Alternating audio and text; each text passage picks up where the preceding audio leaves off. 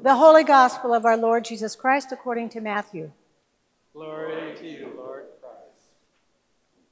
When the Pharisees heard that Jesus had silenced the Sadducees, they gathered together, and one of them, a lawyer, asked him a question to test him.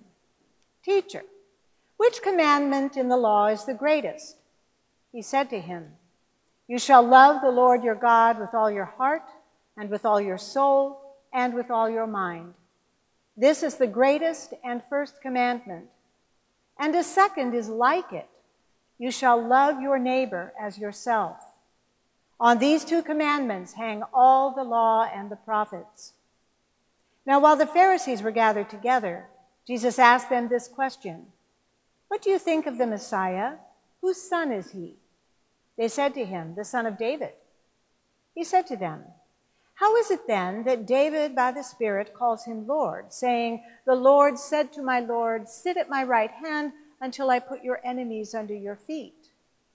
If David thus calls him Lord, how can he be his son? No one was able to give him an answer, nor from that day did anyone dare to ask him any more questions. The Gospel of the Lord. Praise to you, Lord. This weekend, we held our annual diocesan convention at Grace Cathedral. And the focus this year was on women in ministry, particularly women's ordination.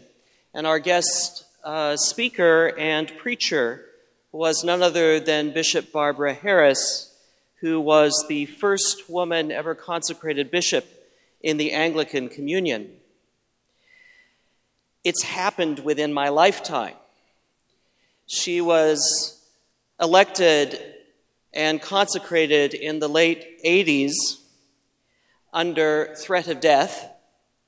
She received regular death threats in the lead up to her consecration, and she was advised to wear a bulletproof vest during the service, something she refused to do, which gives you an insight into her character.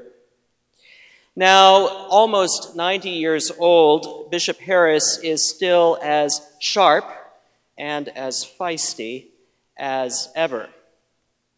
And she was interviewed by Stephanie Martin Taylor. Some of you may recognize that name from K Q E D. She's now the communications officer for the diocese. Before the whole assembled convention just yesterday. You can see the whole video for yourself online. It's a beautiful conversation about what inspired Barbara Harris to do what she did, to be a pioneer, the first.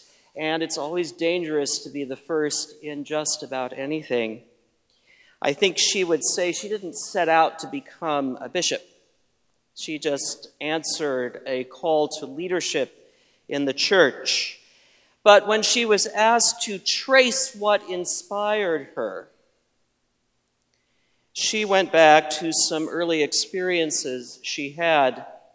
Now, you have to understand that Bishop Harris, even before she became a bishop, was a voice for the marginalized in the church, for marginalized groups that in her day it was not popular to talk about. In fact, it was quite controversial to speak about them, groups that, as we've brought into the church, have caused further division in the church. In fact, when Bishop Harris herself was consecrated, there was another little schism in the Episcopal Church. Another little group brought off, broke off because it was just a bridge too far for them to have a woman elected bishop. So what inspired her? What inspired her, she said, was actually being part of the civil rights era back in the nineteen sixties. And like so many clergy at that time, she joined the march from Selma to Montgomery. And she came with a group of clergy from Pennsylvania, where she was serving at the time, to be in that last leg as it entered Montgomery. And she has a handful of images that still remain very vivid to her from that experience. One of them I want to lift up to you today. because it struck me. As they were entering Montgomery, she said there were people lining the roads of the protest, some of them young families with babes in arm, and they were shouting invective and hateful things at the marchers as they came in. But Barbara Harris noted that they saved their worst invective for a group of Roman Catholic nuns who were in the march, and they accused them of all kinds of unspeakable things. The nuns, for their part, responded by blowing kisses,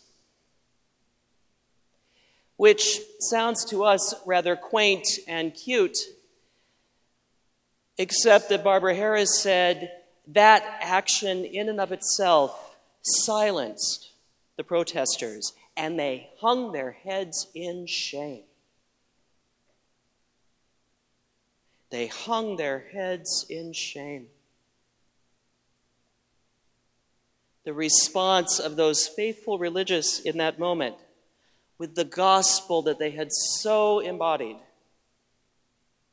was a response of radical love to radical invective and radical hatred, and it changed everything.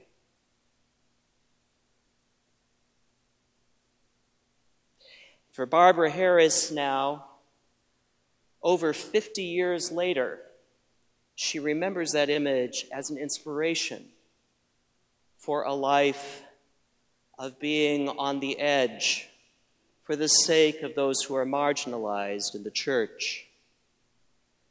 Being on that edge not to be controversial or partisan or even for her own ego, but being on that edge for the sake of love, for the sake of love.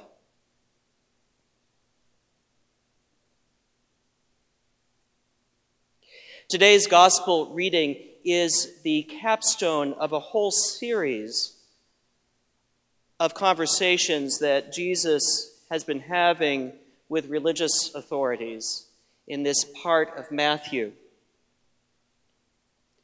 Now, scholars will debate until the end of time just precisely who the Pharisees were and who the Sadducees were and what they held publicly and privately and as a group in the first century. The true answer is we may never know exactly. But I want to put on a slightly different interpretive hat today and invite you to use your imaginations.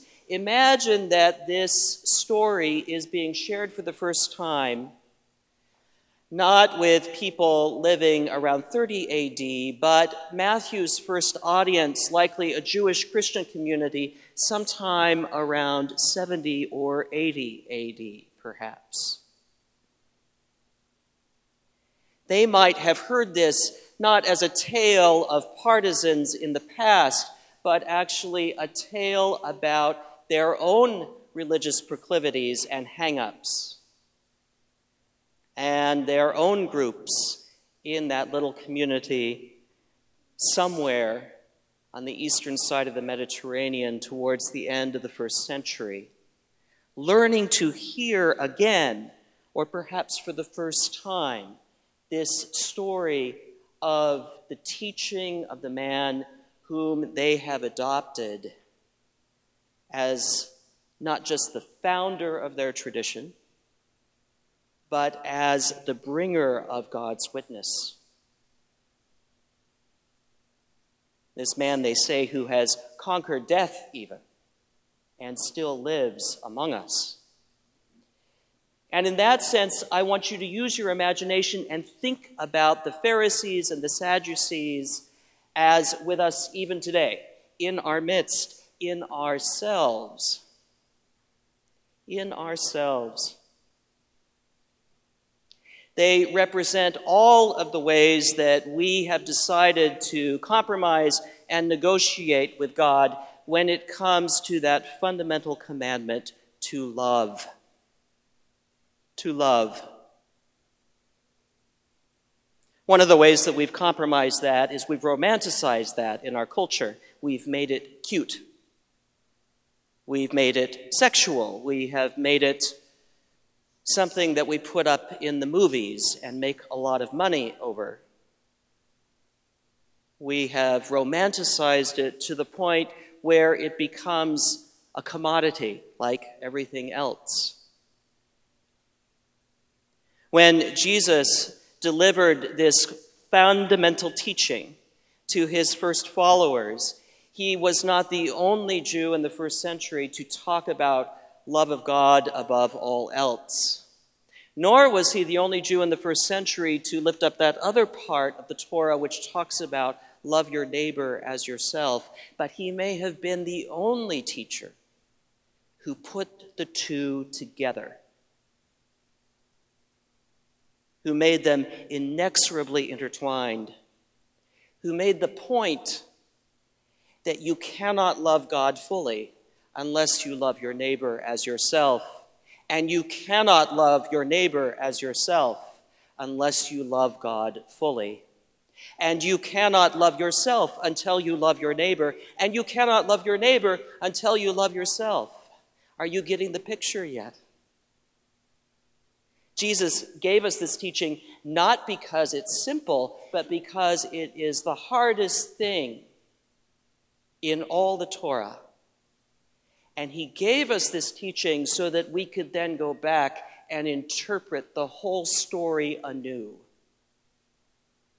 because the story is filled with all kinds of division and warfare and violence and strife and domination, some of which is even attributed to God. But Jesus says, no, you go back and you look again, and you look at it through this lens, this lens of love.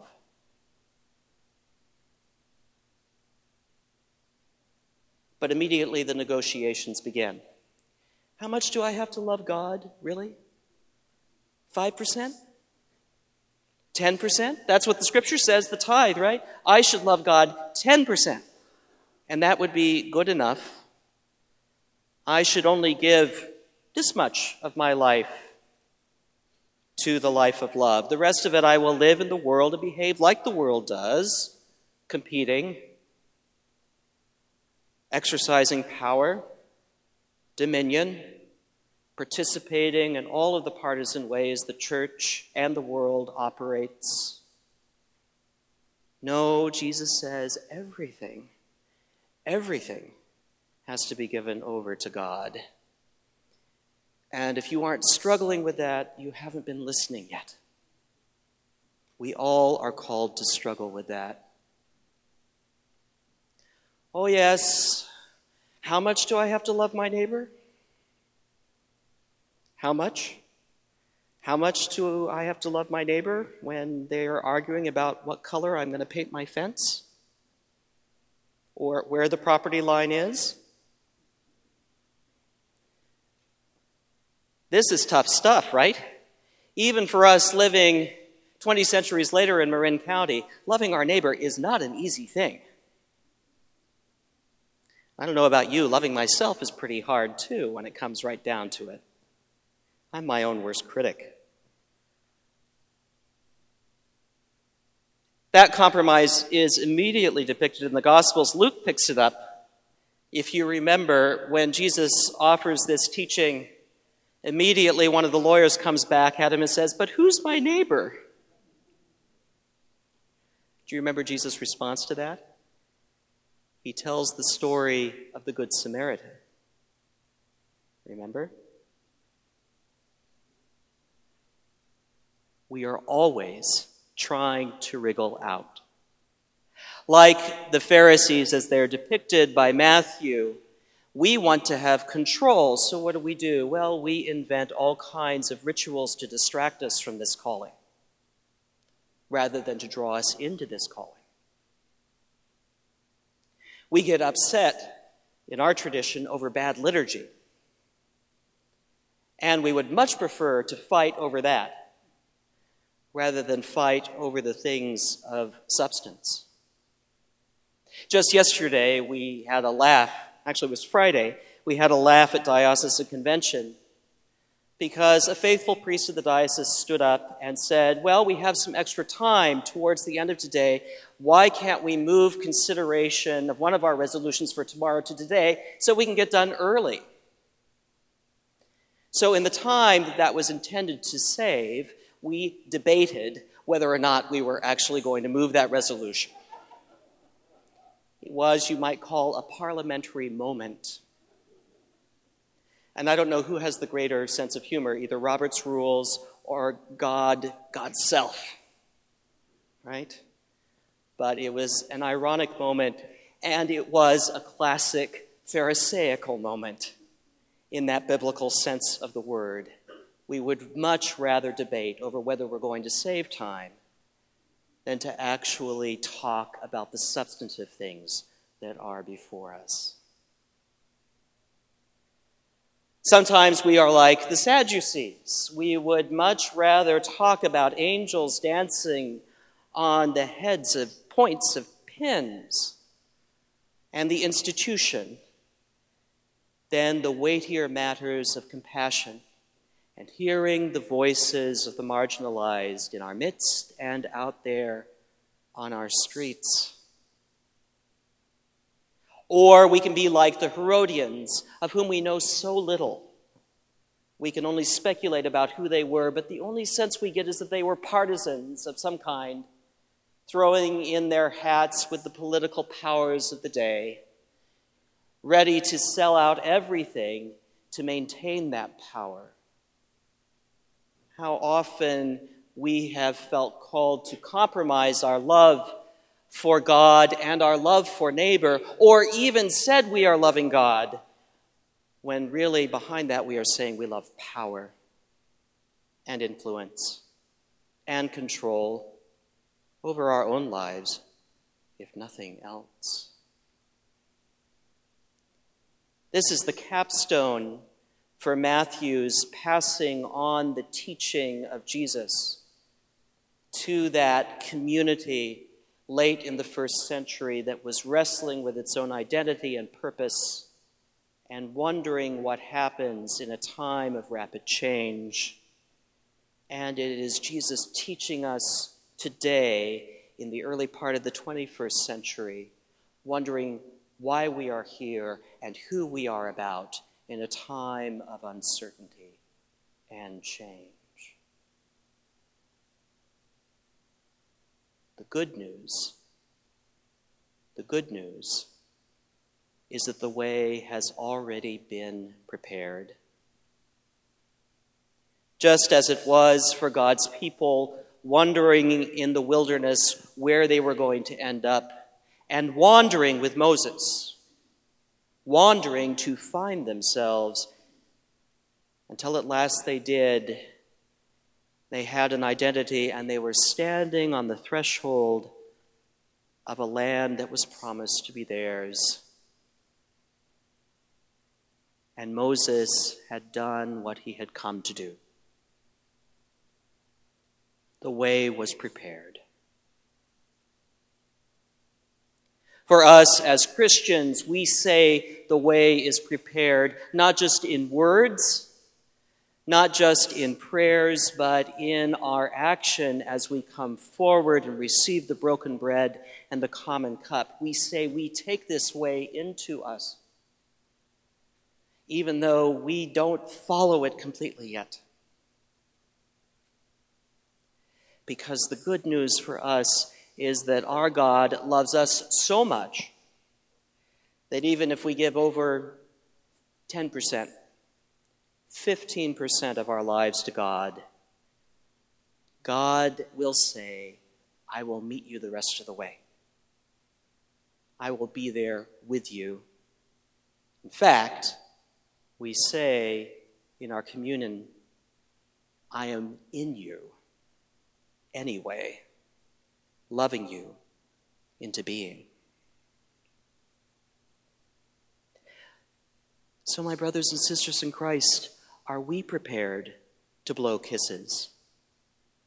not to be cute, but to be subversive. Of everything that stands over and against the love that God calls us into. To follow in the ways of Barbara Harris and all those who have come before us to open doors and cross the boundaries that have so divided us for so long, and to show us the people that we have not seen yet, to hear the voices we have not heard, to find ourselves neighbors with people we didn't even know were our neighbors, and to help love them into being. Are we ready to blow kisses and shame the powers of this world so that they too may turn to the God of love? And when that happens, to be part of a kingdom that is unfolding, even now, as I say these words to you.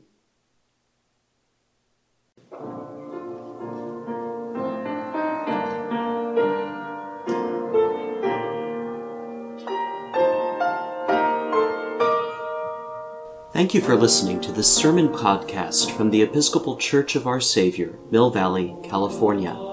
We are a growing community welcoming those seeking to deepen their relationship with God and to journey in faith with God's people through the breaking of bread and in service to others in Christ's name.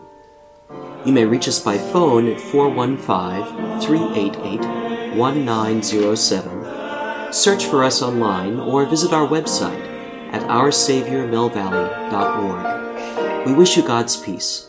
We hope to greet you in person very soon.